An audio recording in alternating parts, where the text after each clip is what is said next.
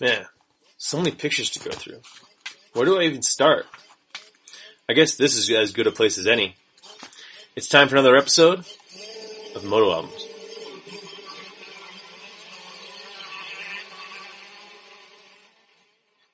Welcome to a Verb podcast. This is another episode of Moto Albums. I am your host, Brad Gebhardt. With me on the line, we've got none other than the motocross legend himself, Jeff Emig. Jeff, how's it going? Uh, it's good. It's good to be on with you here. And, uh, you know, like I said, we've met uh, a couple times before, but now to uh, take a look at some motocross history and take that walk down memory lane should be a good time. And hopefully the viewers uh, and the listeners have a good time with it.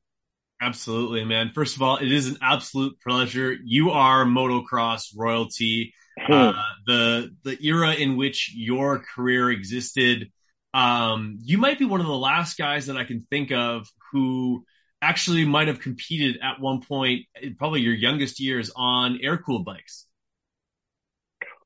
Well, I mean, like like like when you were on 50s 60s were they air cooled or were they still already yeah like- so the 80 80 uh 1980 might have been the last yzs that were air cooled but 81 82 maybe the 81 yz 60 okay. it, it, wasn't even 65 then it was a 60 right. and then just before that it was a 50 even so yeah oh yeah i rode twin shocks air cooled drum brakes all that Right on. And I went through I went through a, a really great uh, evolution development period of dirt bikes. Really, really pretty pretty fun. You know, yeah. I didn't really get to ride the quote works bikes like the, some of the uh, you know the works Hondas in the 80s kind of come to mind as being the, the most handcrafted type of thing. I mean, I rode some stuff with Yamaha when we were in uh, Japan. We rode some of the All Japan Nationals or a couple of Supercrosses where uh, Bradshaw Dubach and myself got to ride the the the Yamaha 250 OW works bike, like leaf spring, um, fuel injection back in the days. That fuel injection worked like shit back then. um, leaf spring stuff, like really weird stuff. But on the production bikes, going from twin shocks, mono shock, all of the early 80s when the manufacturers were trying to figure out linkages and and and all those types of things um, on a two-stroke engine when there was no exhaust valve, power valve. So I went through that whole thing. Uh, Yamaha's had these really cool uh, extension. Uh, it was a, they called it like a boost bottle was sort of the the slang for it, but from the carburetor on the on the rubber air boot that went from the carburetor to the reed block, the reed cage. Right. Um, you would have um, a, a, hose coming off of that with like a, a, a you know certain shape or certain size, volume, you know, like an empty canister, which which when the engine shut off when you shut off the throttle and the reed petals would close that extra volume of fuel and air that was you know would would go up into that bottle. And then the concept was that when you got back on the throttle the reed cage opens and it and it starts to vacuum um, all the air and fuel velocity from the carburetor then there was this extra bit that was stored in that That's bottle crazy. that then went through it oh yeah weird stuff like that so um you know, and then development of all kinds of parts, being a factory racer and stuff, you, you go through a lot of the development. Now, what I did miss was really I missed the four strokes and I just, just missed it. Um, and really any real fuel injection, like mapping and stuff like what you would call it now with, with like EFI. And so I've actually, this summer was the first time that I'd ever done any testing with mapping, which is essentially like jetting in a two stroke world. Um, and I did that with Jamie Ellis from uh, Twisted Development when we're working on my on my 300 two stroke. So yeah, it, has been fun. But you get to be my age, Brad. Those, you're going to see a lot of shit, right? no like, kidding. Yeah. Holy oh, yeah. fuck, man! Like we we I I told you this before we hit record on this. We could do we could do one specifically just on the changes of the bikes that you saw from year to year to year, like right side up suspension, uh, the different cartridge forks and stuff like that. But right now, we're gonna go through some photos. Uh, we're gonna go down memory lane. Uh, if at some point uh, you get tired of talking to me or uh, it's it's time for dinner, just like log off the call, and I'll I'll take that as a hint that uh, yeah. you're you're done. And connection but, is lost. Yeah, exactly. You're, you're breaking up, Brad, or maybe we're breaking up. Like, uh, but yeah, no, we'll, we'll go through some stuff, and uh, yeah, we're we'll break it up here. This will be fun, and uh, I'm I'm excited to chat with you about some stuff, man, because I'm a total moto nerd, and I just I just I go nuts over this. So, the man, the myth, the legend that is Jeff Emig, and honestly, with motocross des Nations in the very the, the not so distant future, I'm going to be in France in a week's time, which just blows my mind because I haven't been off uh, North America before. Um, you are a three-time champion of this race. Uh, first time going was 1992. Uh, I, I assume, I guess you would have went twice on the Yamaha and then uh, once on the Kawasaki, and pictured here, uh, racing the 500. Um, not a not a, a, class that you actually rode a lot of. Um, but yeah, take us first of all, what's going on in this fi- this picture, and let's talk some MX MXDN. Yeah, so this would have been 1996. Lamson was on the 125, uh, 125 champion.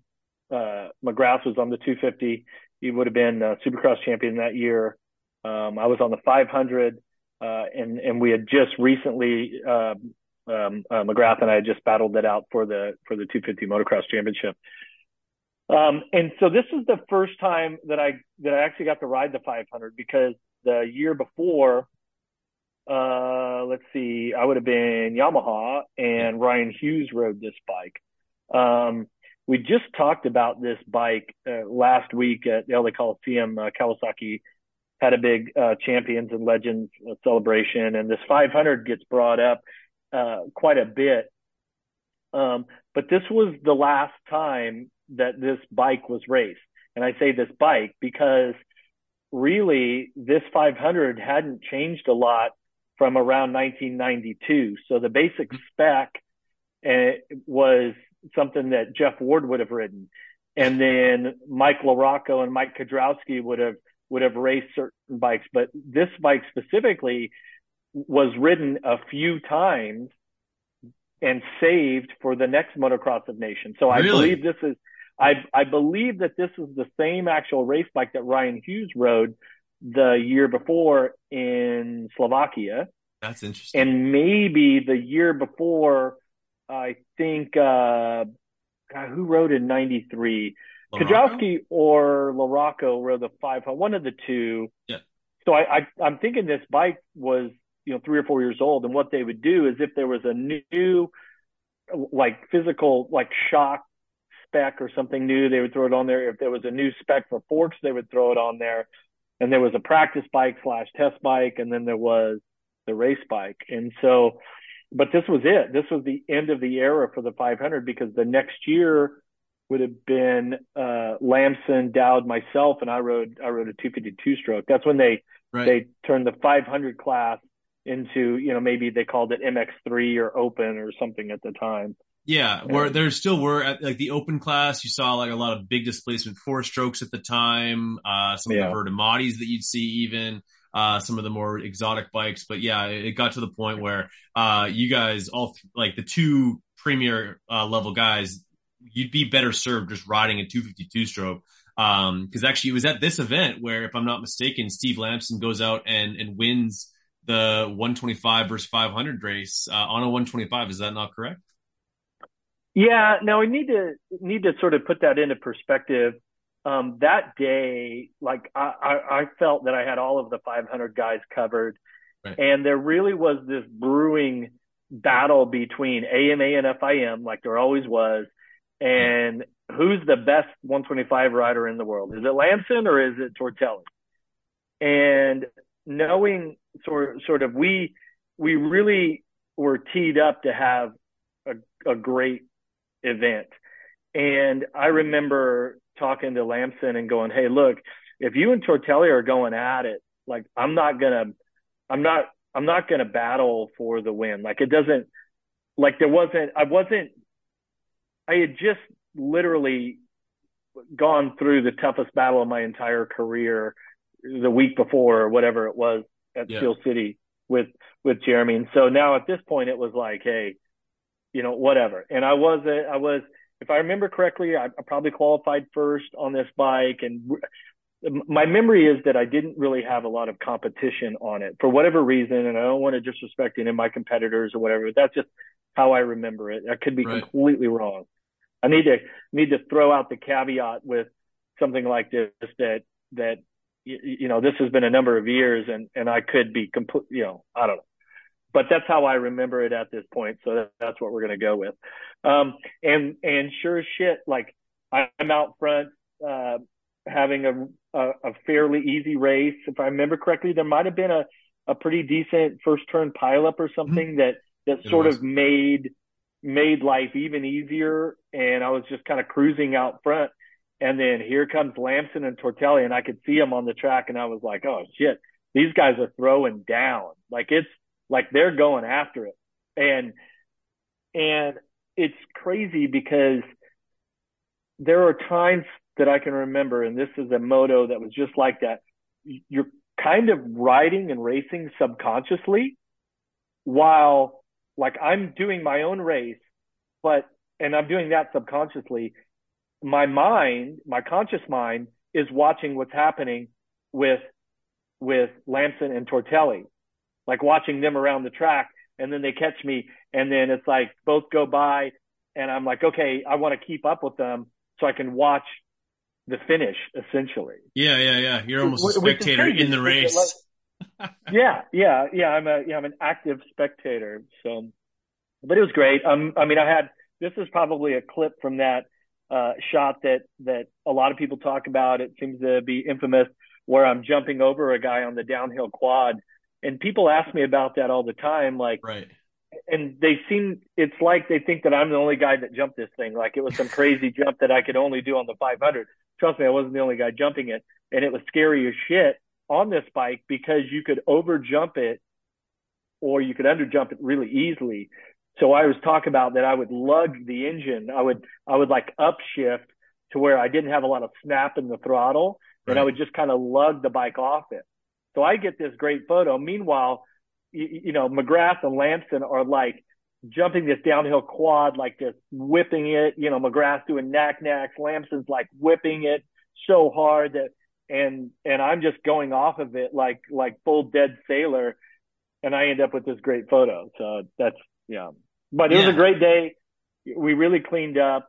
Um, Eric Johnson at Racer X once wrote about how he compared the uh, uh, 84 um, Team USA win at Maggiora Park to this and the number of champions in the race and all this sort of stuff. Um, I just don't remember it being that difficult. I, I, mean, maybe it was, but just in my mind, it was kind of a cruise control day. Yeah, no, you guys took care of business, and I I think the the lore of this photo, and this is why I picked this photo to begin this, is, is that um like you as well as I know now in today's media, like the photos from this weekend's, the next weekend's motocross nations, like they are so disposable in the fact that there's going to be millions of them. They're going to circulate around the internet for about a week, and then it'll be on to pictures of of Chase Sexton on a KTM and this that and everything. Whereas photos like this, like this was I think it was it was an MXA uh, photo and or possibly a uh, uh, in Cycle News. And these photos were there was maybe one of like 50 photos from that particular weekend, and it just immediately lives in infamy. Like people would pour over these like a monthly publication, like you'd have it in your bathroom and you'd flip through it a 50,000 times. Um, and looking at stuff like this. And yeah, like I've ridden a KX 500. Jumping one is like jumping, uh, like like a, a dump truck. Those things don't. They don't yeah, Volkswagen. Yeah. Yeah, they're they fly like uh like a cinder block, and uh yeah, you, like that's probably what makes this thing more impressive. Um, but one of the things I love about Motocross Nations is something you still see to this day. It's maybe the only race all year where you get to see more of it is the custom paint jobs. And you always had some of the best custom painted helmets in throughout the 90s. In fact, I have one of the helmets here. Uh, maybe I'll go run and get it in a minute. That uh, one of my helmets uh, that I had painted is sort of inspired by uh, some of the looks that you had. So th- this was a good helmet as well. Yeah, that's something that we lived through that that era. Now everybody has uh, helmet uh, sponsors where they want that graphic to sell that helmet, or more than likely on the pro level they they have um, you know an energy drink sponsor that they've taken over that space, and right. certainly made the helmet uh, space a hell of a lot more valuable to the athlete than what it was before. But in these eras, uh, every one of my Motocross of Nations helmets, whether it was a Shoei or whether it was a Fox, um, was done by uh, Troy Lee Designs, and and and Troy always had just a great way of of you know capturing that. And my my, my first helmets were really that blue and white uh, victory design, and even though you can't see it in this helmet, it just kept getting crazier and crazier. The V was still in there, but he just changed it up um, so much. So I I believe I still have all of these. I don't know. I've got a storage unit just full of all kinds of memorabilia that uh, I need to bust out and I need to get it out there in the world because it doesn't do any good sitting around where it is right now. But uh, I, I believe that I still have this helmet. Yeah, and, and always a Shoei guy. Uh, right up until you're wearing uh, the Fox lids at the very end. Um, what was the the connection there? Like, you just like you ran them as an amateur, or what was the deal? No, I didn't actually. I actually rode. Uh, I was with uh, uh, maybe Bell and then uh, BFA and for a couple years in the late 80s. Um, and really wasn't happy with that at the time. I actually rode my very first Supercross was Anaheim 1989. Uh, I was still an amateur, so I kind of did this this sort of pro am thing. Um, um, I rode the my very first Supercross wearing Jeremy Albrecht's Shoei that was a Troy Lee Designs painted Shoei. I, I wasn't even in my own helmet. I asked That's him if amazing. I could borrow it because I didn't want to wear my BFA. That's hilarious. So, and then after that, we got a deal done, and you know, eventually the replica with the bull and all that sort of stuff. So yeah, it was a it was a fun time, and it added a lot of character. Um, you you kind of express some of your personality through through your helmet, some of the messaging and things like that. You know, so yeah, it was great. That's awesome.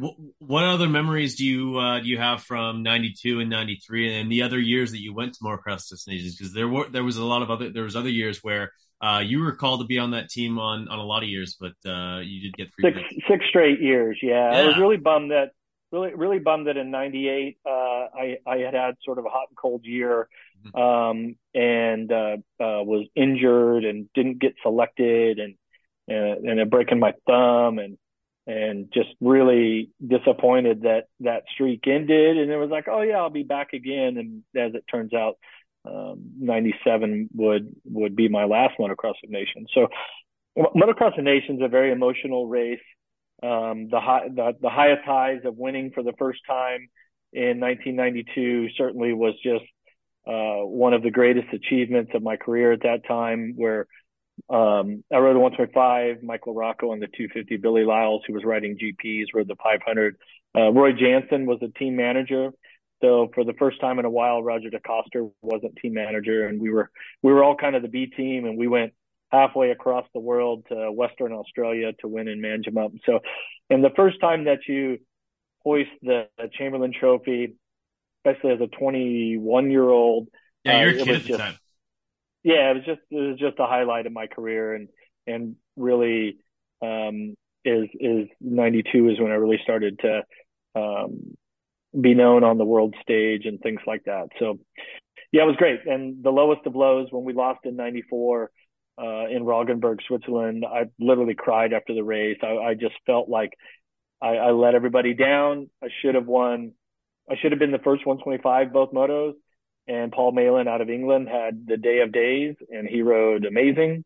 He passed me both motos and I reeled him in a little bit at the end of each moto, but he just, he rode, um, you know, the track was something that an Englishman like himself, uh, was just very accustomed to.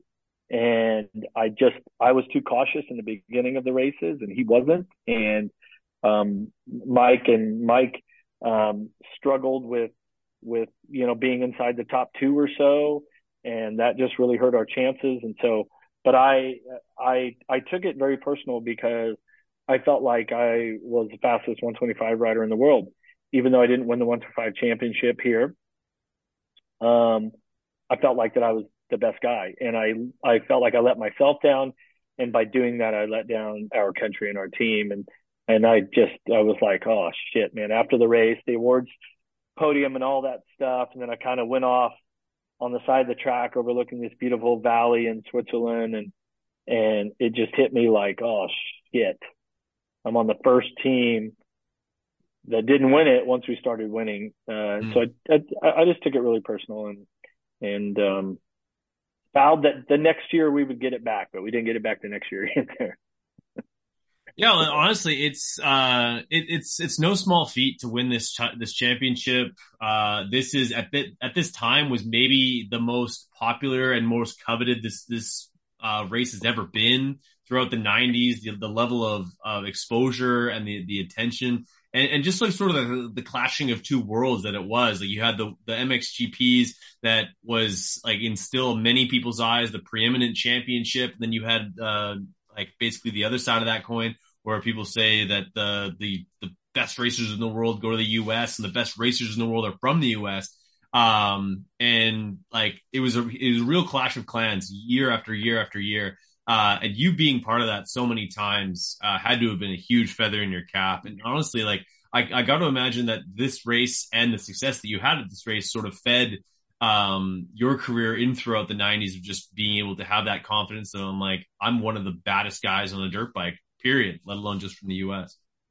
Well, there definitely was an AMA versus I uh, versus FIM element to it, mm-hmm. and it because we had won so much uh, that 13 straight that by the time we got to 92, 93, you know, in there into 94, it was us against the world.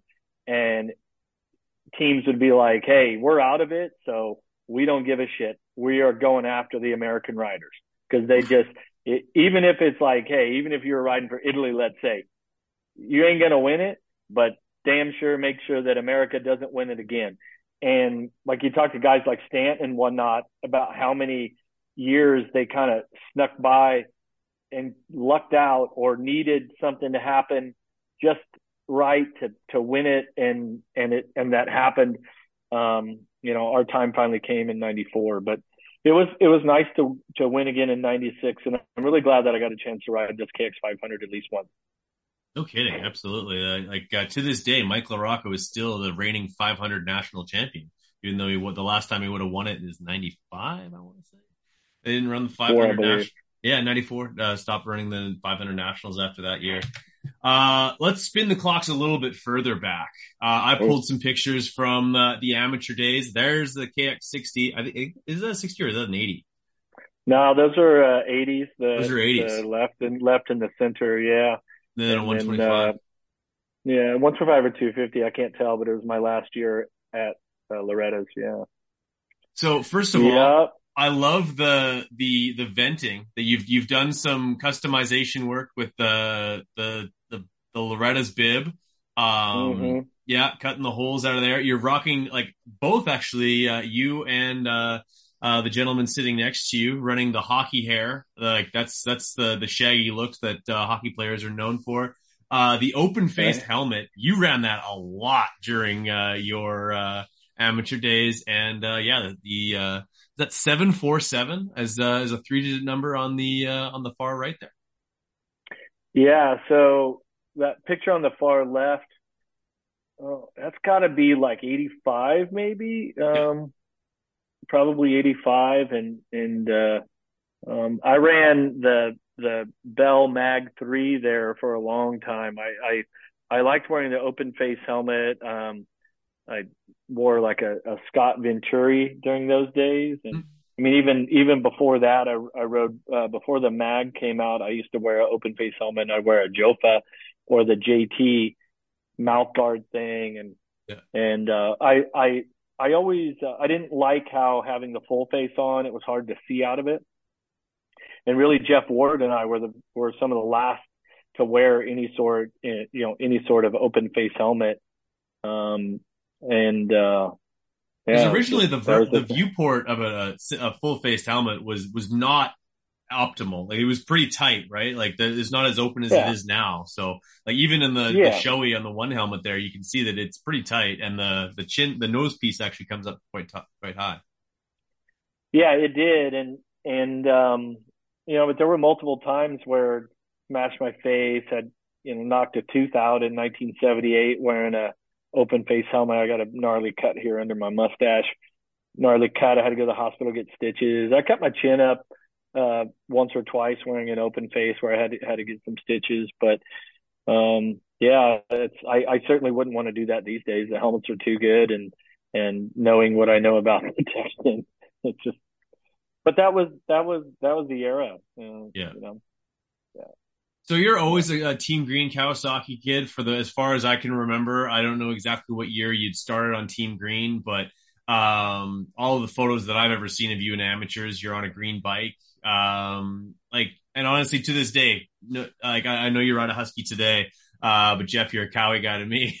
Um, like this, this Yeah. was synonymous. Uh, like the uh, the 47 on a green Kawasaki, and uh, lots of smiling, lots of winning as well. Yeah. So first off, we all kind of have that. Every every rider uh, champion, even my my heroes that rode mo- rode multiple brands, you still have that brand that you really want to associate your heroes with. It's like Rick Johnson. Who do you associate him with? Honda. Yeah, he rode Yamaha also. Yeah, I know. Yeah, he's- but- and, and so did really well at way. Yamaha too. Yeah, Yeah. yeah, And so, you know, I I rode. Um, my first real sponsorship came from Yamaha's amateur program in 1980, Right. from 60s to 80s, and then 84 I started with Team Green, went all the way uh, to 89, and then first year as a pro I was with Factory Kawasaki, and then I went back to Yamaha, and then back to Kawasaki, and and then uh, even my race teams I went to Yamaha, and then back to Kawasaki. So it was really just Yamaha and Kawasaki for, I mean, for the most part. I mean, I rode Suzuki's and MR50 Honda and Italjet and stuff like that when I was a kid, you know, a few, a few different bikes. But from the point of where I, where I had some sort of sponsorship support, it was always Yamaha and Kawasaki. And I, and I, I feel like I always left on good terms. And the companies, once the pendulum sort of swung back the other direction, um, it, there was an opportunity there with them. And then, you know, I eventually went to Husky in um, 2016 and I had a great relationship with uh, with the entire um, you know Husky crew and uh, the KTM group. Uh, I ended my relationship with them in 2000, 2000. Oh, I'm sorry, 20, uh, 2020, 21. And so currently not um, contracted by any any manufacturer. And the bike that I ride is not a Husky, even though it's white and black. Fair enough. Um, well, like so, like dude, like I, I think you had great style, honestly. Like you always had cool gear. Uh, running the the over the over the the jersey chest protector sticker placement was always prime. Uh, answer gear for the most part. Uh, aside from a couple of the years where you wore different stuff. Uh, how did sponsorships work uh, back in the day? Like, were you sending out resumes from a super young age, or and, and how were these deals being brokered? In the Team Green days, they had uh, a, a team deal with Scott goggles, Bell helmets, Answer gear, and boots.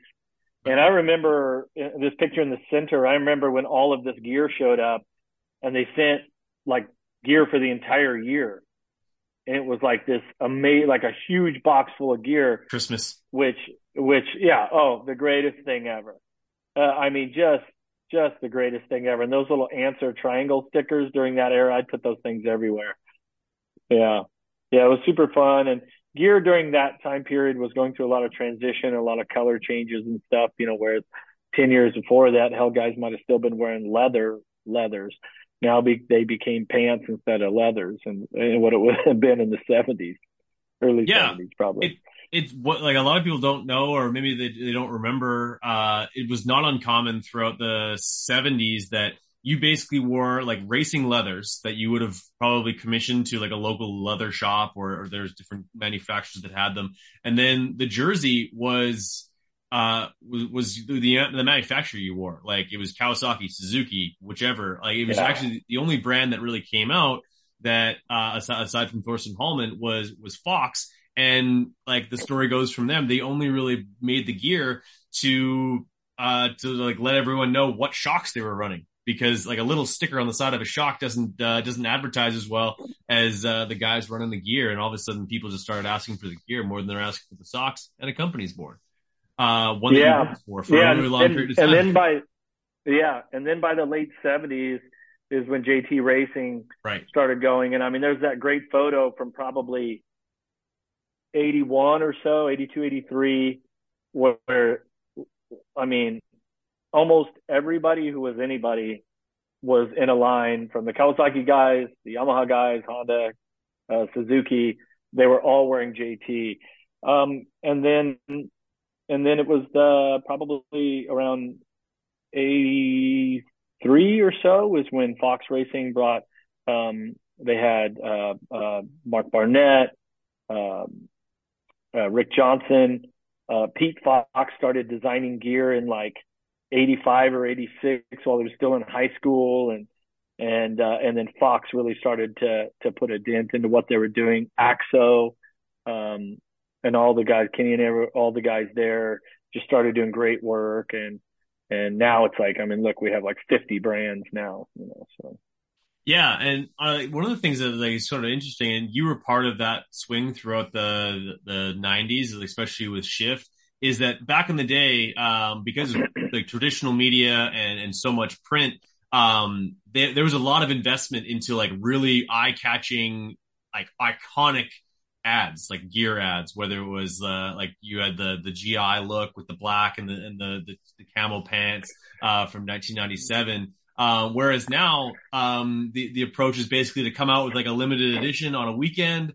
Uh, they do that, like Fox does that four or five times a year, and that's what drives people to the website. Maybe, maybe more, maybe more. Yeah. You know what I mean? Yeah. They honestly, they probably do it almost monthly. Um, and that's what gets you to the website. And maybe that stuff's sold out or maybe it's not available, but at least you've come to the website and you're going to buy something, right? Like that's the whole idea behind it. So, uh, it's kind of interesting to see it because like I think of like say like uh, Rick Johnson with like the thinker pose back in the day, like that was huge. Or uh, Doug Henry's like the the scar photo, like that stuff that lives in infamy. You just don't have that stuff anymore. But yeah, and that really was the intuition and the bravery that um, that I do believe that Pete Fox, you know, drove through the Fox brand I'm sure that he drove his older brother, Greg, nuts. and his dad, Jeff, and whoever else was running the company. He probably drove them nuts with these ideas where, where, um, you, you know, when you're trying to build this company and if a, a designer has this vision, and especially Pete, he's the, he's the biggest fan advocate of motocross still. It's like he watches every second of every lap of every race comments on it all the time on his social media. Um, but he just had this vision and this style um, that was really bold and fearless. And like Rick Johnson and the Thinker ad and things like that were just great. Um, he was not a part of the the Rick Johnson Oakley ad with the um, the yeah. sort of zebra sort of paint, which was just which was great because another great one, yeah. Um, but Rick Johnson was the right personality for that. And it's it's like you saw. I mean, the good example is is with Shift in the mid to late '90s, well, late '90s, I guess it was. Things were pretty crazy uh, in general. You know, we do the hot tub ad and, and all that sort of stuff. Um, and you know, private jets and all kinds of craziness. And then some years later, they tried to duplicate that with Brock Hepler as a shift rider, like in a limousine with a bunch of big boob women, and it's like, and, and yeah, Brock Hepler's like he wouldn't know what to do with any of them. He's not. He wasn't the right subject for that. Uh, right. I I wasn't on board with that. I was with Shift at the time as a consultant, and I'm just like, that's not. It has to be authentic to the person, and so so many of these ads, uh, um, you really you can't, you, you know, you just can't take one idea and put it on any one of your athletes. It really has to line up. And I think that that's where the magic of some of that great marketing builds the athlete's image, the brand's image, and creates something that we are attracted to. And it's like, that brand's cool. That's what I want to be about. And then also it really, the authenticity comes when that's the lifestyle too. And sure. if you know, if you knew Rick Johnson, know him like, like he still is a bad boy, right? The original bad boy, too hip. I mean, he's like the funniest dude you'll ever get on a podcast. He's just, you know, he's so incredible to be around. Um, and so he was open to those ideas. The the JT ads where he had like the what the bird and stuff, like all that sort of you know, it's just yeah, it was really cool. And so um in a you could make a big impression in those days because I mean you used to see an ad like that's what you had to do. You had to produce a two page ad and a catalog. And nowadays you're going to put all this effort into that Instagram post, the same amount of effort, and it's gone in a day. Yeah, you know, everything's so disposable. We, we look at it, it honestly breaks my heart. Because, oh, that was cool, and then we swipe. Yeah, and so th- that's the thing right now is the attention span of everyone, and I, you can't just say young people. It's like no, everyone. It's we all we all just flick through it so fast, and it's so unfortunate because it's really difficult to capture people's um, attention that way. Um, gear brands, uh, there's doing making good solid gear is fairly easy these days. It's not like it used to be. The pants had an incredible amount of uh, research and development put into them, helmets and stuff. And you can nowadays you can just send something to the factory in China or and go, hey, just duplicate this, and they can make it almost the exact same, and you didn't do any, you didn't design it. Yeah, no, it's completely changed, and yeah, like you're you're totally right. The um, and that's I think really what made monsters of you guys. Like you lived in such an era where print and like like uh, up me being up here in Canada, like I got at best 24 magazines a year. That's all I get. I got one live supercross and otherwise like there wasn't, there wasn't YouTube. There was none of like that. Uh, had no opportunities to, to check that stuff out. So any piece of like any iconic, um, ad, like I was, I was, I was looking at it over and over and reanalyzing it. And that's why I look at these photos like this one right here. Uh, first of all, pulling an awesome hole shot. Is this the, is this the Unijet uh, car no, not, Yamaha? Not, not, yet. Not yet. This is not yet. This is uh, 91. Yeah. And this is during the outdoor motocross championship. You've got Kiedrowski. You almost who, won the supercross championship. Who was, yeah, yeah. Three yeah, points. McGrath and I were really close. Yeah. So Kiedrowski on the number four Kawasaki. Um, you've got, it looks like, uh, uh, Guy Cooper, Mike Brown tucked just behind him and Doug Henry. Um, not sure what this 125 might be McGrath or Buell or somebody. It's hard to say exactly what numbers on there. Um, you know, I, I, I can't tell you what race this is from, maybe Steel City or someplace, but this was the time of year where, especially with motocross riding, is that in the 125 championship, I started to separate myself from the other 125 supercross riders and started to become of of us that were on what, what they called a pro am license and would be riding 125 full time, I was I was becoming the consistently the top finisher because you got to remember at that time you had uh, Kiedrowski, Cooper, and these guys would ride 250 Supercross, so they were they were like the sort of premier riders that were riding the smaller displacement in motocross. And I I won a moto that year. I I I, I really started to get myself between Cooper and uh, Kiedrowski and some of the veteran guys uh, pretty consistently at the end of the year. And I remember I, I won Budds or, or I went 2-2 at Budds Creek one year and I thought I won the overall. And Keith McCarty is like, hold on, settle down because Kiedrowski and Cooper went 3-1 and 1-2 and they each got the extra point. And I'm like, I got it. And they're like, no, no, you got third. I'm like, shit. Yeah, two two for third. There's a uh, there's a number of guys that have had that fate. That's not yeah. no fun whatsoever. Uh, but yeah, you get that extra point for winning. I had to put this photo in there. I love this gear. This they, they brought the Thor brought this back uh well, four or five years, maybe three or four years ago now. Uh, it's a great look. This is another awesome uh, paint job uh, on the helmet, and uh, one of the only years that we saw you in Sidi boots. Yeah, not uh, ninety one. Um, Yeah, and I had a, I don't know how I acquired uh, a black pair of Sidis, but they I only had these blue ones and then white ones, and they wouldn't give me black ones, so I had this black pair that I would wear uh, only on special occasions. I would save them because I probably bought them or something. Hmm. Yeah. Mm-hmm. The the amount of colors going on in this photo is epic, by the way. Like this is so yeah. 1991. It fucking hurts, man. oh yeah. Well, wait. Hey, wait to see what I have going with We Big Moto right now. I, we had a little a little uh, sampler when I rode the vet um, um, um, World Vets at Farleigh Castle last month. Uh, I have this. I have uh, a full set of retro gear. There's going to be two different jerseys, so do, so two different designs. Mm-hmm. Um, it's full. It's as 90s as it gets. So we're, we're having some fun with it. So that'll be available soon. Is the the wee big Todd Covey uh Covey Correct. um is it Covey or yep. Covey? Todd Covey, yeah. Todd Covey, is that a connection through Fox from back in the day? Because I know he used to do some design work for Fox, or is that? Yeah, Todd was one of the lead designers at Fox. He was he was like the crazy mad scientist designer uh, that never was necessarily out front. Yeah. But Todd Todd was one of like Todd and Pete Fox were designing all of the Shift product and and ads and all that stuff back in the early days of Shift and and all that. Yeah, yeah. Todd's fantastic, fantastic designer.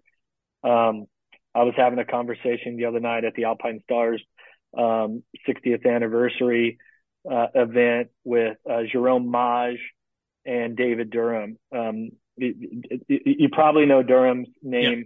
from Fox and Alpine Star and all this sort of stuff. He's with Thor. Um, David is just absolutely brilliant. Jerome Mage is equally as brilliant. We were talking about okay, who is like like who are the greatest motocross gear designers of all time? And and so we're having some cocktails and we're talking about Todd and and and it was like you know what Todd may be the craziest and most brilliant. He, he may be too crazy or he may be absolutely brilliant. It's kind of on that fine line, right? Uh, but yeah, they they all have a tremendous love and respect for each other, even though they're all kind of working in the same uh, in the in the in the same arena. But yeah, so we'll we'll see. Todd's got a lot a lot of great ideas for We Big, and what we're doing now is we've created. Um, he's done some retro gear that is sort of a 1985 build, if you will. Mm-hmm. Um, and the stuff that I wore at Loretta's and at Farleigh and going forward is a sort of a modern cut, um, if you will, with all the proper stretch and fit and all that stuff that modern racewear would have. And so we're gonna we're gonna have some fun with it. It's gonna be very limited, very boutique and niche, and and uh, knowing Todd, it's gonna be fucking crazy. Yes, absolutely. so, I, I had actually so him on this it. podcast. I would love to like I know all of the the designs that Todd came up with that actually made it. I would love to see his notebook full of of stuff that ended up on the cutting room floor because you know there's some outlandish things that he brought to the table that someone like that either Pete or someone at Fox said no to. Uh, the guy yeah. is not, yeah, he's a design genius. Yeah. So, so what's, what's interesting though about this is, is I rode for Thor for 10 years Yep. Um, I had a deal with JT lined up going into the 87 season. Okay.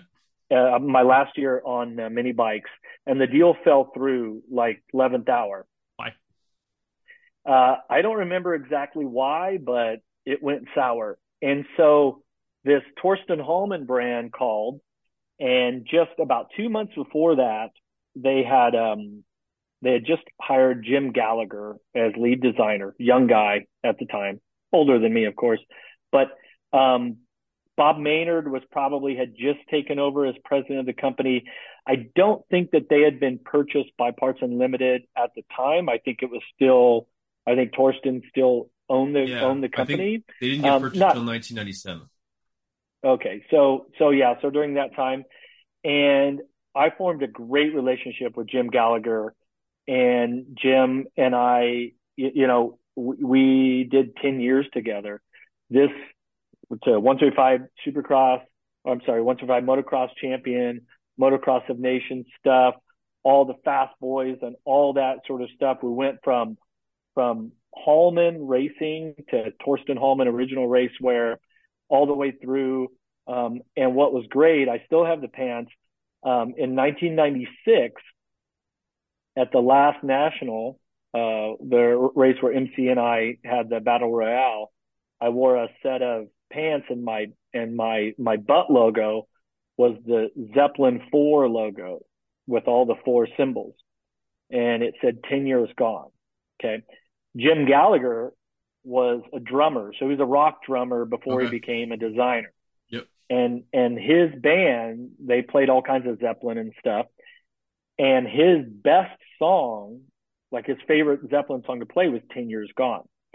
Well, we didn't know at the time, uh, but it it was uh, kind of what fortuitous is that the word I'm looking for here that yes. that this that uh, not long after that would be when I accepted the deal with Shift and I'd be leaving Thor after 10 years.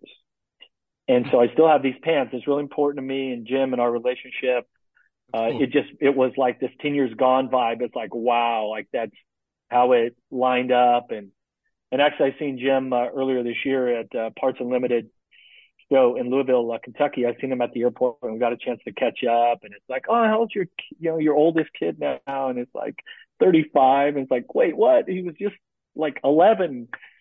And yeah. it's like, no, 20, 25 years or so has gone by. And, um, so it's still great to catch up with them. And Jim did a great job of, of uh, being lead designer, then head of design at Thor, and really is responsible for giving guys like David Durham and, and a number of other great designers uh, their opportunity and stuff. So lots of lots of great memories. Um, didn't leave Thor on great terms. It was a it was kind of a tumultuous uh, you know contract negotiation where this new brand shift and Axo and Thor and I was sort of right on the cusp of of of possibly winning a Supercross title and and so we made it all the way to the 250 motocross championship, celebrated a lot of great wins and, and a lot of good stuff. So I'm thankful that, uh, that we had those 10, 10 great years with Thor. Yeah, and and that last race, uh, aside from like the obviously you go uh, overseas and, and race uh, another race for Thor at Motocross des Nations that year. Um, yeah, maybe, maybe would what would go down as one of your best days on a dirt bike. Period um, with the really clutch performance at the tail end of the 96 season wearing Thor. Uh, and we're going to get mm-hmm. to that a little bit later on. Uh, and like, like I said, I, I told you we were going to go long. Uh, we're damn, we're damn near an hour into this thing. Uh, so, uh, we'll keep going along here. Uh, Kawasaki days, still in Thor. Um, like great looking stuff. Honestly, you had some really good looking, uh, gear. Uh, and then if I'm not mistaken, this was also your last year in Scott goggles before you'd wear an Arnette for a good portion of your career as well. Yeah, so that that picture on the left, I probably have an Arnette sticker on my helmet. I'm wearing Scott goggles because um, Arnette glasses were founded by Greg Arnette, who was a former um, factory uh, mechanic. Um, got into the eyewear business, um, and and I don't remember exactly where the connection was. And I remember talking to Bevo, who who was with Scott for decades, and I said, Hey, I want to be allowed to have a separate sunglass contract separate from goggles. And I said, it's just a sunglass contract, like not goggles. And he goes, dude, Greg's gonna make goggles eventually. No, no, no, it's okay. You know, but I mean, it probably paid me an extra five thousand or twenty five thousand. Who knows at the time, yeah. you know? And Arnette sunglasses were like the coolest shit ever. The early 90s, mid 90s, yeah. the chrome ravens and all this stuff. And, and it was, it was great. You know, I mean, I was with Scott for 15 years or something. I mean, just a wonderful relationship. But then Arnette was able to offer me a ton of money uh, to develop the goggle and go that direction. And so that's that's where the business went. And and a lot of my I, I developed a lot of really strong friendships with the people at Arnette. Uh, Mike Parsons in you know you know in uh, you know in a particular uh, I don't remember exactly what his job was in sports marketing, but Mark, Mike is a, a pro surfer, legendary big wave surfer, and really taught me to surf. We started hanging out, became really close, and I just gravitated towards that vibe with Arnette and Bevo seeing the writing on the wall and and eventually uh, 97 is when I signed the deal to launch the new Arnette goggles. Yeah, 97 saw a lot of change for you. Uh, new gear, new goggles, and uh, and a new number that you would take on to uh, to a pair of championships uh, that particular year. But this was good stuff. Like this was a good looking bike. Uh, what I love about this era still is that essentially the graphics that you raced with were not totally indifferent from what Kawasaki's came with that particular year. Even the year prior to this, you're essentially running like a very stock looking Yamaha. Like you're not even, you don't even have arches on the, the fenders. This is just a Bel Ray sticker in the front. And I would also question whether or not they actually used Bel Ray in your bike. Uh, it was probably Maxim. I think no, I think we did at that did point. You? We we, okay. we switched to like Castrol or something the next year. But yeah, you know the significance. Uh, I don't recognize the picture on the left. Uh, obviously, the picture in the center is Steel City, 1996. Um, this is Bercy. That's Bercy on the end, I think, if I'm not mistaken. Uh, the one on the right is going to be. It uh, appears to be St. Louis, 1997. That's right. That's St. Louis. That, You're right. Yeah, that. Or I'm sorry, 1996. I have that great, you know, massive smile on my face. So um, we know why. You know, both of those races uh, were just incredible. Um, I think the fact that my adversary was Jeremy McGrath and the the level that he was at, uh, especially during that time period, especially in Supercross, uh, and to be able to nab a win and then eventually a championship, um, and and he was basically second in both of those was very validating. Um, and you know, I, I I wish I could have nabbed more Supercross titles, but that's the way that it went. You know, more more wins, things like that. Right. But the Steel City 1996 was was really it was such um, such a meaningful race to me to because that summer that year I I was knocking on the door. I was chasing Jeremy down. I was getting closer. There'd be races. I mean I I got the start most of the time. There were multiple supercrosses where I kind of handed the win to him by by my own mistakes. Not not saying that.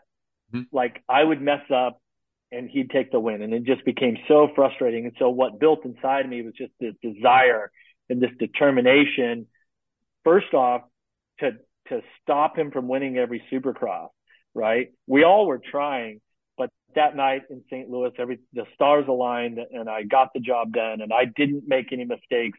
Um, and then in the motocross championship that year, I mean, it came down to the the final two motos and it was just absolute tug of war and if you watch the very first lap of Steel City 96, he passes me over the big double in the pro section. And then I square him back up and go around the outside of him and just bonsai this jump. And at that point, that one point is when we both knew that I was going to do whatever it took to win the championship. And I kept him behind me the entire rest of the day. So we're talking the entire first moto, the entire second moto, I was totally in control. I knew where he was at, and I was going to do whatever it took to win. And and I, I ended up winning both motos that day, and it just was such such an incredible victory for myself and Kawasaki and and Jeremy Albrecht, my mechanic, and our team, and my trainer John Hall, and uh, my my family, everybody around me. That was it was just such a momentous victory for us uh, that yeah, there's a lot of great memories come out of that that day. Certainly, you you you tackled the giant that day and and came out on top, and it was like there was never in question. Uh, I've gone back and watched that race. I honestly probably watch it every six months or so, just because I like I I. I, I literally have a terabyte of old races, and, and that one gets uh, more than a few plays. Um, one thing that we'll get into, I think, I think it's the next slide, is um, everyone always talks about how your black gear it, the the ship the shift stuff was was hot and you were like a badass wearing the the the black gear. All dollars like dollars to donuts.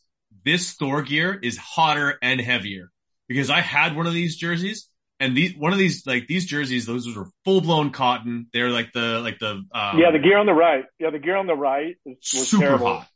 Yeah, it was all printed. It was all Yeah. printed, so it didn't vent. Yeah, that was terrible. Like a mock, like a mock neck on it. Everything that you wouldn't do these days. Um, but Jim Gallagher wanted to make me tough. He wanted to. He wanted to part of the year design. after year uh, make me work harder. So I appreciate that, Jim. Yeah. Yeah. That was awesome. Yeah, it, uh, it did not breathe. Ooh, 1990. Oh yeah, I I, I, I, may have mixed these up a little bit when when putting them together. This probably should have came uh, earlier, but uh, yeah, like 90 on the Cowies. This is a good look, man. Like honestly, you always had you always had uh, good looking stuff throughout, but like Thor with the the blue the blue bib is that uh like what was the blue bib for? So it doesn't get recognized until 1992. Okay. But in 1990, we had the first 125 shootout. Okay. Okay. I won that event at LA Coliseum. Um, and then won again the next year. Yeah. Uh, on Yamaha. The Dave Coombs Senior Memorial 125 Showdown. Right. For whatever reason, only goes back to 92. Okay. So I don't know what the deal was there. I don't know why they don't want to recognize these first two years, but that's what the bib would show. The blue was probably for West Coast, so it was East Coast, West Coast type of thing. Okay. The the helmet with the go- the the pink goggles is a look. That is strong head to toe. The white Sidi, yeah. like yeah. well, and remember, is, yeah. I think they gave us those Shoei helmets like the week before, and that was some like Troy Lee Shoei thing. Look, it, there's not even any like sponsor logos on it. It's like they gave it to us for that race. Yeah, yeah. It's a cotton jersey with printed stuff. Very like like a like a like a long sleeve T-shirt printed. Yes. Now the one on the right was this crazy '90s. Uh, I don't even remember what they Checker called flag. it. The checkerboard and all that. Yeah. The checkerboard. It was very '90s. Yeah, Jim was. Is that Matiasevich behind few, you? Yeah, yeah Jim Gallagher is. was on some hallucinogens uh, th- that th- during that time. And Troy Lee spider web, yeah, uh, it's crazy. I love this. Like this picture, like in this picture next to you here, th- that's 100% chicken. Uh, yeah. like looking up at the, probably a video board that's not actually there. His video boards didn't exist yet. Uh, the great looking Shoei helmet. Who's, uh, who's standing next to you? Who's, uh, who's giving oh, so you that's some... my dad. That's your old man. All that's right, my cool. dad. Yeah. Just like on the 85 picture or the, or the 1980 or the, when I was on 80s. Mm-hmm. Um, this is my father. He was my mechanic first year as a factory rider. So guys like myself, Mike LaRocco, Denny Stephenson, um, our dads weren't really ready to cut the cord. And thankfully, because 125 Cowie, the factory bike was pretty shitty. And if you notice, this is um, first race of the year, first motocross of the season in Gainesville, Florida at okay. Gatorback. So Chicken would have been on the line for the 125 class.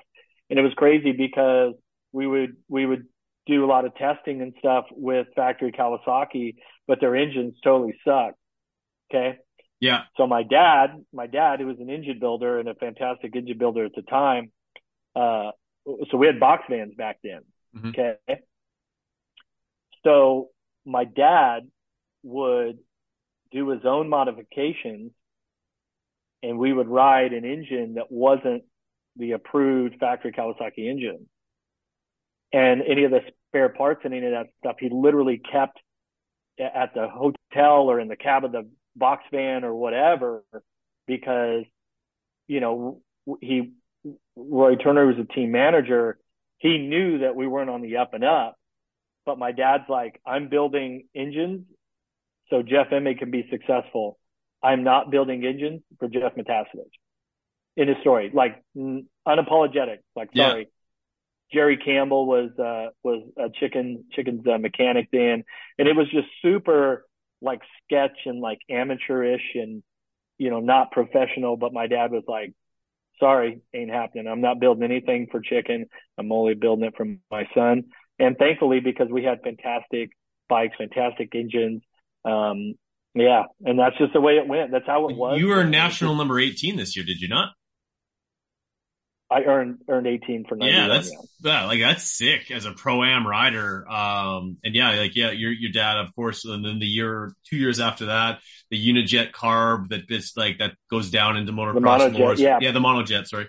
Um, yeah, yeah and, the, and the thing about the yeah, and the thing about the number is is that your your national pro points that went towards a national number because uh, it changed every year in 125 Supercross, those points didn't count. Yes, it was only nationals.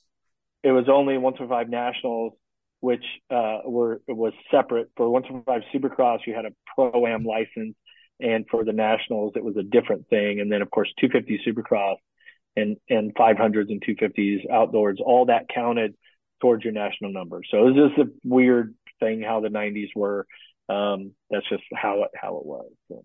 Yeah, I actually just released a video essentially talking about how numbers get earned nowadays and permanent numbers, and like, it's actually crazy to think because when they first introduced the permanent number system, uh, in I believe it was 2000, essentially how yeah. it went was, um, like it was in order to get a permanent number going forward, you had to be you have to be top top 10 in overall points, and that's still that way now, or if you're going to win a championship, whether it's the a 450 championship. No, it wasn't not top 10 in points. You, you, top uh, single digit numbers only went to champions. champions. Right. But a, so a, if you, if you won your first, yeah, if you won your first championship, uh, then you could pick whatever number you wanted. Uh, nobody else could pick a single digit number. And I, I think it's kind of immaterial these days. And guys that you know we all kind of we're still in this vibe of having the low number meant something. And nowadays like you know you you you know you have your sort of branded number like what like what um Reed was 22 Roczen being 94 things yeah. like that. And yeah and that that makes more sense for those things to jump around or to have a branded number. But but then how do you like where you know like the seniority comes in into play of of who gets to pick what number and things. So uh, I thought it was a really cool part of motocross history when when you know the the you earn those numbers and your number changed every year. I thought it was something cool, but then it kind of ran its course where the value of having a branded number became greater than what this this system of of renewing your number every year based on the amount of championship points that you earned came into play. So it's just kind of end of an era. Certainly, absolutely, and, and nowadays, like in order to get a, a two digit, like a, a permanent two digit number, you have to be top ten in points. But I think year over year, if you look, at least probably eight of those top 10 guys already have a permanent number. So there's usually only one or two guys every year that are yeah. choosing a number. And since the fact that we have like a number of guys that just hang on to their numbers forever, although Chad's going to lose his 22 this year, uh, like at one point, I think the, the, the highest number that wasn't already given to someone was like 29 or 30 or something like that. Um, yeah. but, uh, yeah, it's always interesting to look at. So this is oh, this is my one of my favorite eras. Uh, this is when I start uh, paying attention to the sport. This is my wheelhouse. Uh, the, how high you got your leg in this photo is one of my favorite things. I, I've I used to trace this out on uh, as a kid, uh, like over and over and over again. I love this photo. I, if I can't actually remember where that where that's at, but the black pants, still Steel City '97. Yeah, that's Steel City '97. Yeah. Um, deep ass rut that you're uh, you're riding through right there. Take me through these photos. Yeah, and yeah, the, obviously the Emigos in the in the middle, which is near and dear to my heart because I still I like I my I've made my girlfriend watch that movie, my friend. Um, so yeah, go through these. So yeah, if you start from the right, sort of chronologically, is Steel City, not Steel City, sorry, Glen Helen. That's 1997, right. uh, I really was firing on all cylinders. The bike was amazing. The gear looked badass. You just won My the Supercross championship. All time high. Went to Steel or went to Glen Helen that day. McGrath was pretty quick. Albertine was fast. Um, um, but it's like I just was so dialed in that day. And, and, and I remember the second moto I won by quite a long ways. And I remember, you know, I, I, I typically didn't try to win races like then.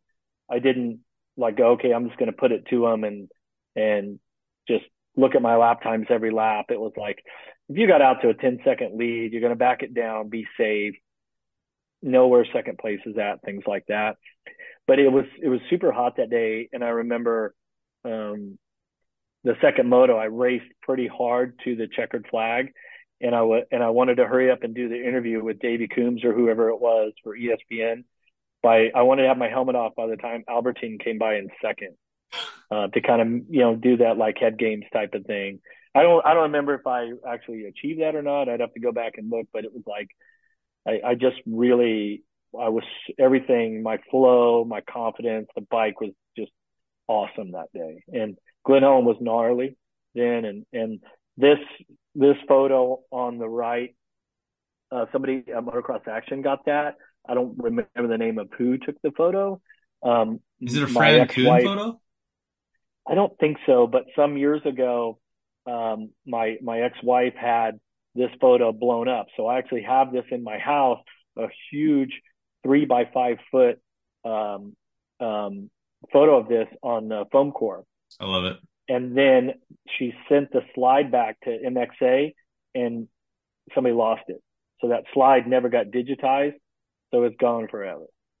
So, wow! In like in any type of high my, res. Wow, that's cool. No, no. I mean, you can. I've got some copies of it that some guys have worked on. Um, but yeah, and then you fast forward to um, this is this when uh, Jeremy Albrecht and I are filming the Emigos commercial for Fresno Smooth. This is at the entrance to Steel City, and we did this Saturday morning before the national. And Amazing. I had already won the title, so everything was kind of chill. So we knock out the Emigos commercial and that whole craziness, and they film Adam Barker and Troy Adamitis, who who uh, produced, um, film, directed everything, shot uh, Fresno Smooth. They were there that day, and they actually got racing footage that's in the movie. J Bone even put like the pit board out one lap in the second moto. This is like Oats and Brand and things like that. So they we filmed a bunch of the Fresno Smooth there that that that weekend. I had I had won the title the the week before at Binghamton, mm-hmm. and it was like okay, I I completed it. I've done what I wanted to do. I didn't even ride that week. We literally went out to the lake and we were wakeboarding all all week long, and then came to the final race and won both motos. That's where this photo in the white jersey. So that's basically the snow camel pant with a white jersey instead of black. Um, and that photo, a Japanese photographer got it, and I'm I think it was Shin Shintaro or uh, what was his name? It was in Dirt Cool if I remember correctly. So I'd have to check and to to remember who who exactly got the photo. But um, yeah, just kind of they had never ran the track down this little there was this little embankment and they ran it down the embankment and then you turned and went straight back up so it created this massive rut uh, that went through this, and they just happened to catch that right at the right time. Yeah, no, that is that is about as iconic as it gets. Both these looks, by the way, are cold as ice. Like this is this mm-hmm. is a this is a good look. The the the black Alpinestars, uh, the helmets on point. We already talked about the Arnette goggles, but like the Arnette sticker across the front of the visor. Um, yeah, and like, uh, are those shift gloves or those or, or are they Fox gloves? No, they're shift gloves, green ones. We didn't yeah. have. We only had the green, blue, and orange. Yep. Um, I always had bad luck in the orange, so I got like bad juju from it. Mm-hmm. Pete's like, "Hey, you got to run the orange sometime." And I'm like, "I don't want to run the orange." Uh, you know, you have one bad race, and all of a sudden, I like, also never loved you color. in the orange gear. The the orange no, gear from like I never liked it either. Like, I don't know. The green looked good. Uh, and the black, this looks, this was look good. Uh, was there not also a blue? Yeah, there was orange, blue, and green. Yeah. And then we did this snow camo and, and the jersey there was incredibly thick and hot, mm-hmm. but we would, um, it was a free ride jersey essentially, but, uh, I would wear a chest protector under it. So it would kind of push it away from my chest. Mm-hmm. You can't really see it, but the neck when they would print the shift on the shoulder and the sponsor logos, they actually silkscreen those and silkscreen my name and number on the back. When they did that, it would stretch out the collar really far. So the collar would set and all of it would kind of set away from you. And so I actually got really good airflow down it. But, okay. but for me, it was totally mental wearing black on the hottest days. Uh, is, is that I just, it was like a psychological thing that I, I loved the gear and the look at the time, just wearing sort of black and white when everybody else had all kinds of different colors. So, yeah, it was yeah, cool. No, no, this is a bad look. And uh, before we move on from j Bone, like the two of you guys are two peas in the pod. Like I'm literally hearing this ad in my head while I'm looking at this. Um, like as far as mechanic rider relationship, um, this like this has to be top ten in the whole sport, maybe top five. Like, this this was special. Yeah, I mean, we had a, you know, yeah, we had such a great relationship, and we were friends for a long time before he was my, my, uh, my uh, mechanic. Right. Uh, at the end of '95, um, when I joined Kawasaki, I asked Steve Butler, my mechanic at Yamaha, Yamaha, to come over w- with me.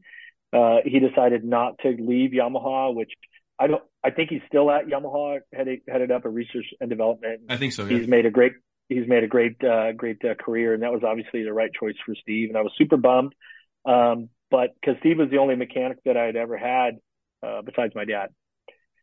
And so then I signed with Kawasaki, and it's like it's gonna be Ron Wood, and then his dad gets sick or something, and so he says he don't want to travel, and then it was uh, there were like four. Uh, um, Danny Bentley was on the list, and then that didn't happen.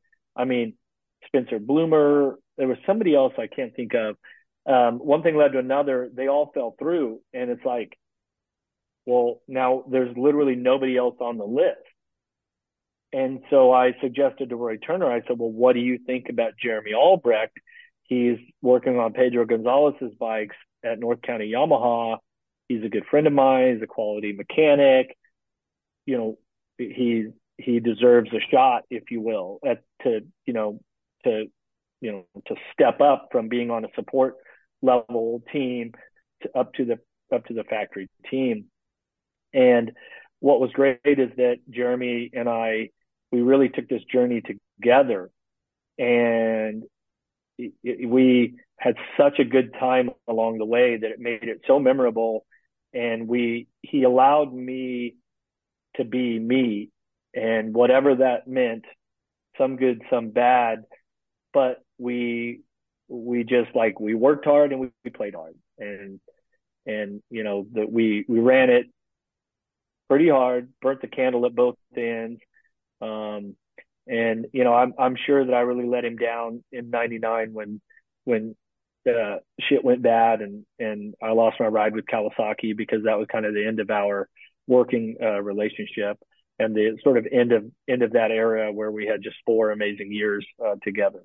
Um, but the time that we did, he just he uh, it, that we did it together, and that sort of rider mechanic relationship, sort of team within the team thing was so strong, and it was so uh, really amazing to be able to to to do the work and and experience to go on that journey with somebody that was one of my best friends and for us to share in in in this that that way. It was it was really pretty pretty awesome no doubt yeah you guys uh, match each other quite well I, I i, don't i wonder I, wonder who gets more fresno smooth like quotes yelled at them uh, oh, he does. it you, does he does he fat ass jack and cokes like that's all it is oh yeah oh yeah yeah, yeah. I, I sure. figured and then like like, what's wrong, Jeff? I don't know, man. Just don't feel like myself. You need some oats and bran. Uh, I loved it. Uh, can't get out of this thing without talking about this, this ad right here. It's one of my favorites. Uh, we got, um, you're enjoying a nice glass of champagne with some young ladies. Um, you're holding on to a, is, is that the, is it the supercross championship or is that, uh, that is, that is, yeah. yeah. that's, uh, so Supercross, obviously in Vegas, was Saturday night. This was Sunday night uh, at the MGM hotel. We had this big suite uh, set up for this photo shoot. This is another Pete Fox creation. Um, um, um, these were uh, either friends or wives of, of friends. One of those was my girlfriend at the time. Uh, they were all friends, and so they all agreed to to do this shoot. Um, while all the guys and everybody from Shift, Fox, all that were inside the suite and just keeping the party going. We were in it. Chris Holtner shot this photo. Yes. It took us like two hours to do it. Like that's that's probably not champagne in there anymore. It's just hot tub water getting poured back in. So, Amazing. Yeah.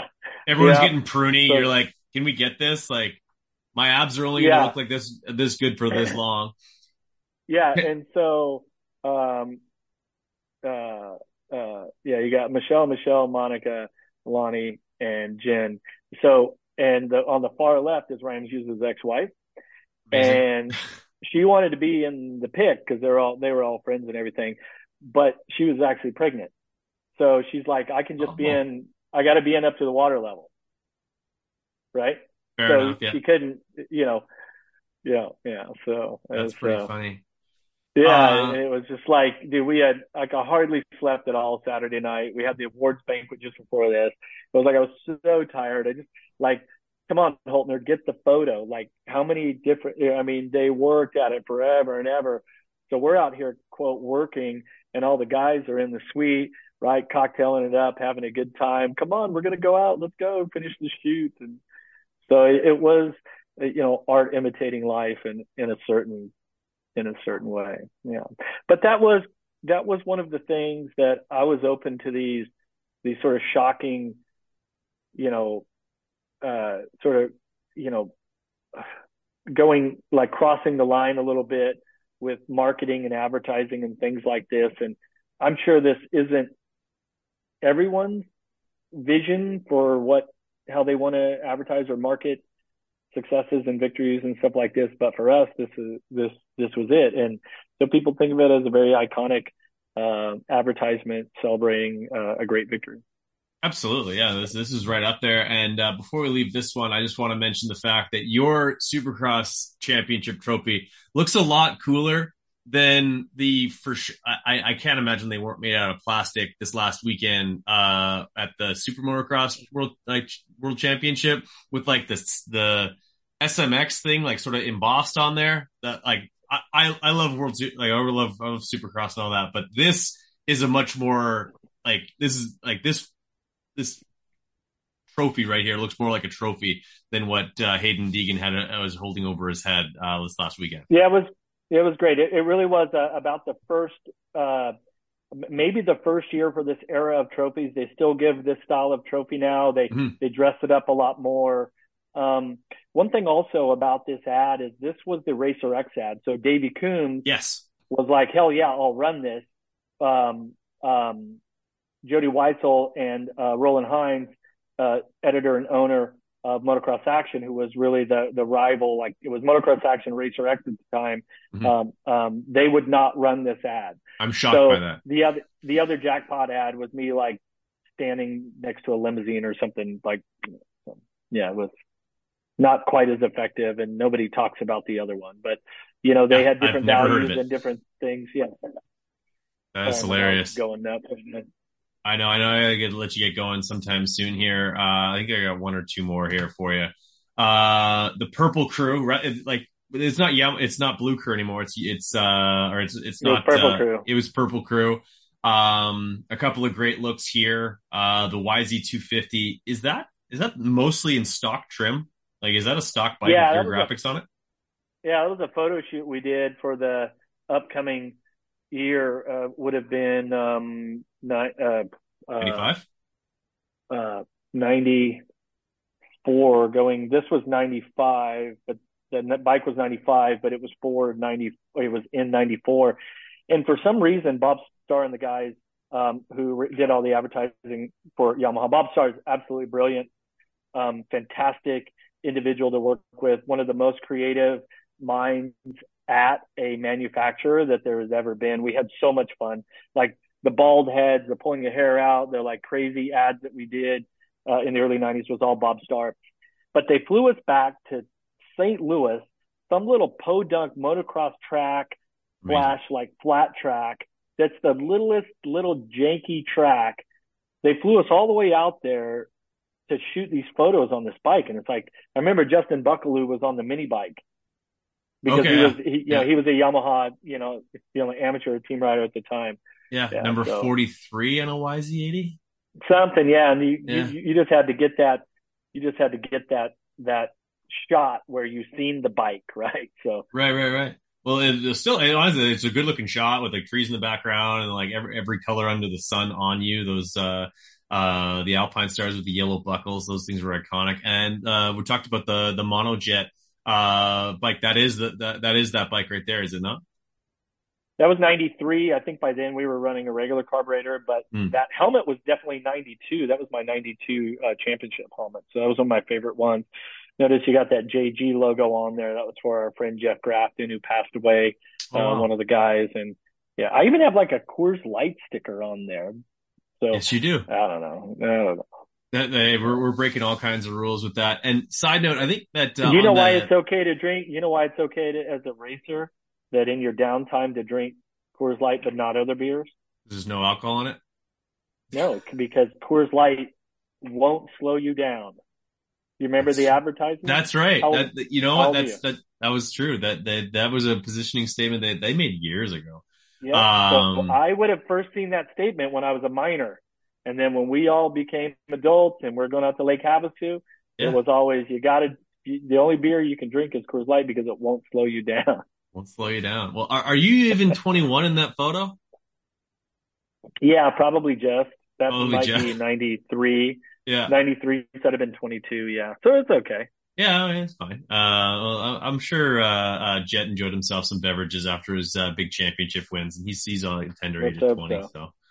Uh, so. I think this is the last thing I got for you. Uh, Edge Sports. You'd mentioned going from Yamahas to Kawasaki's. I loved this this Yamaha. I had the the toy dirt bike, the these the, these ones like this of Jeff Emig was one of the first toys I ever had. I no longer have it because I think I played with it a little bit too hard back in the day and it actually came out of its packaging. Yeah. Um, but yeah, this was a great look. Uh, I don't know the full, like that picture they kind of, when I edited this, cut it off. You're, you're sporting, uh, double, uh, casts, uh, there from a couple of broken wrists. Yeah. I believe at the beginning of, uh, would have been the, I guess it would like, did you have permanent number three? Yeah, so the number 11 photo is the U.S. Open of Supercross. Yes. And you win. year that they had it. Second year they had it. Um, that was after Kawasaki fired me for getting in trouble in Lake Havasu, being an idiot. Um, so I, I, had this Captain America sort of helmet done by Troy. Um, and then that for that race is when we started to put together what would then become my race team. Um, we had White Brothers on as a sponsor. Um, FMF, FMF was a big sponsor. Enzo was doing the suspension. And we got this little retailer from Rancho Cucamonga, California called the edgesports.com.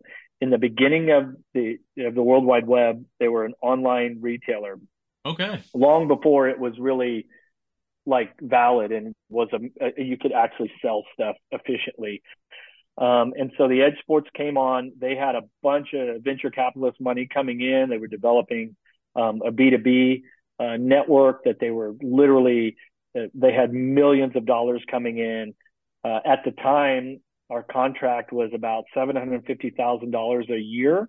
Wow. Uh, we had a two year deal, which was a ton of money, more than what we needed at the time. And won the US Open, uh, just incredible night and really, validated uh, sort of my my sort of comeback.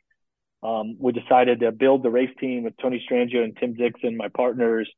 And then I go out and a, a week before the first Supercross, I break both wrists, make a little mistake, and paid dearly for it. And as it would be, that was my that that was it. That was that that was U.S. Open was my last win, and literally when I was riding a motorcycle better than any time in my entire career, I make a mistake and break both wrists, and then it was over.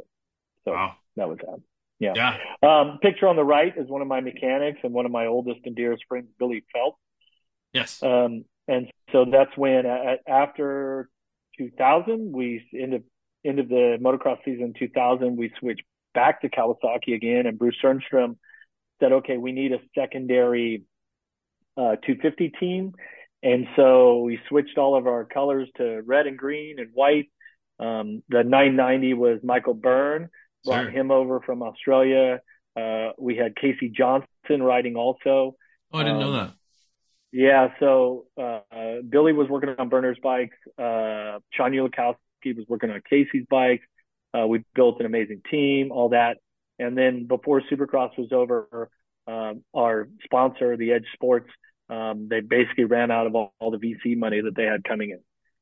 Wow. So I mean, they were they were six hundred thousand dollars behind in payments when we finally just had to had to mm. shut it down.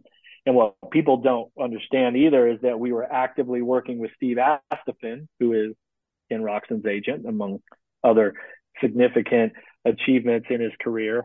Yeah. Uh, Steve Astephen and his company, The Family, the first version, um, he was working on team sponsorship for us. We had the U.S. Army. We had them on the hook, like hmm. three year deal, three million dollars a year for three years. Nine Wow. million dollar deal in 2001. Wow. Like, like th- we would have had the biggest budget of certainly of any. We would have had Of any privateer team, yeah, yeah. We might not have the biggest budget of any team, but we had the biggest sponsorship of any team, which was basically all of our budget. And um, and so we were like, okay, I was going to keep funding the team. I was going to keep funding it, and and and then we signed U.S. Uh, U.S. Army two semis, like the. I mean, we're talking full deal. It was like this is too easy. Money, great, millions of dollars, yeah, come on in and then they at the 11th hour uh they uh they canceled it. Wow. Or, you know they they they decided not to go with it. Then, then at that point was when i was like all right i'm done. Cost me 50 grand or so to actually shut my team down finish up leases and contracts and stuff like that. But that year our goal was to have a rider inside of the top 10 in supercross and michael byrne um and and and us we all achieved that. So um, that was kind of the end of the edge sports.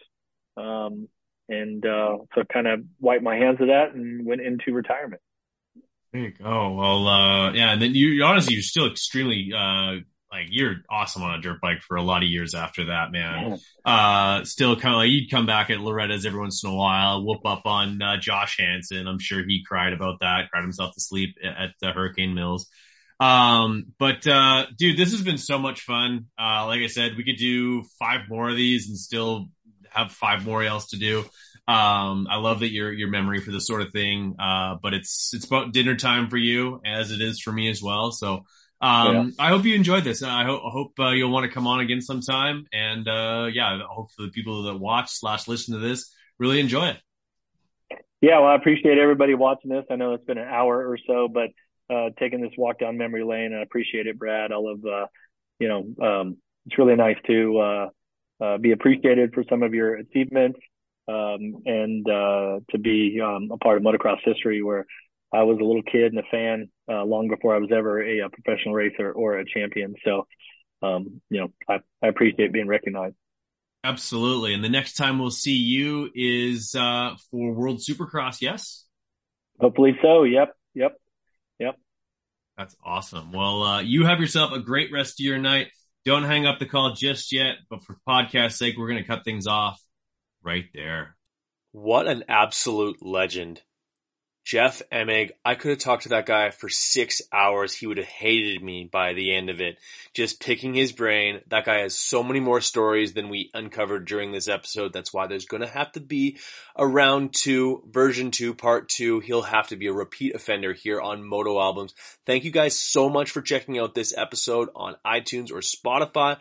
Let us know where you listen to it. That'd be awesome. You guys could uh, leave a review. I think you got to listen to a few episodes before you can leave a review, but regardless, that would really help us out. Helps out uh, the algorithm as far as pushing us to the front of uh, like-minded individuals like yourself who absolutely love motocross, especially 90s motocross. Anyway, guys, thank you so much for listening to this episode. We'll catch you on the next one.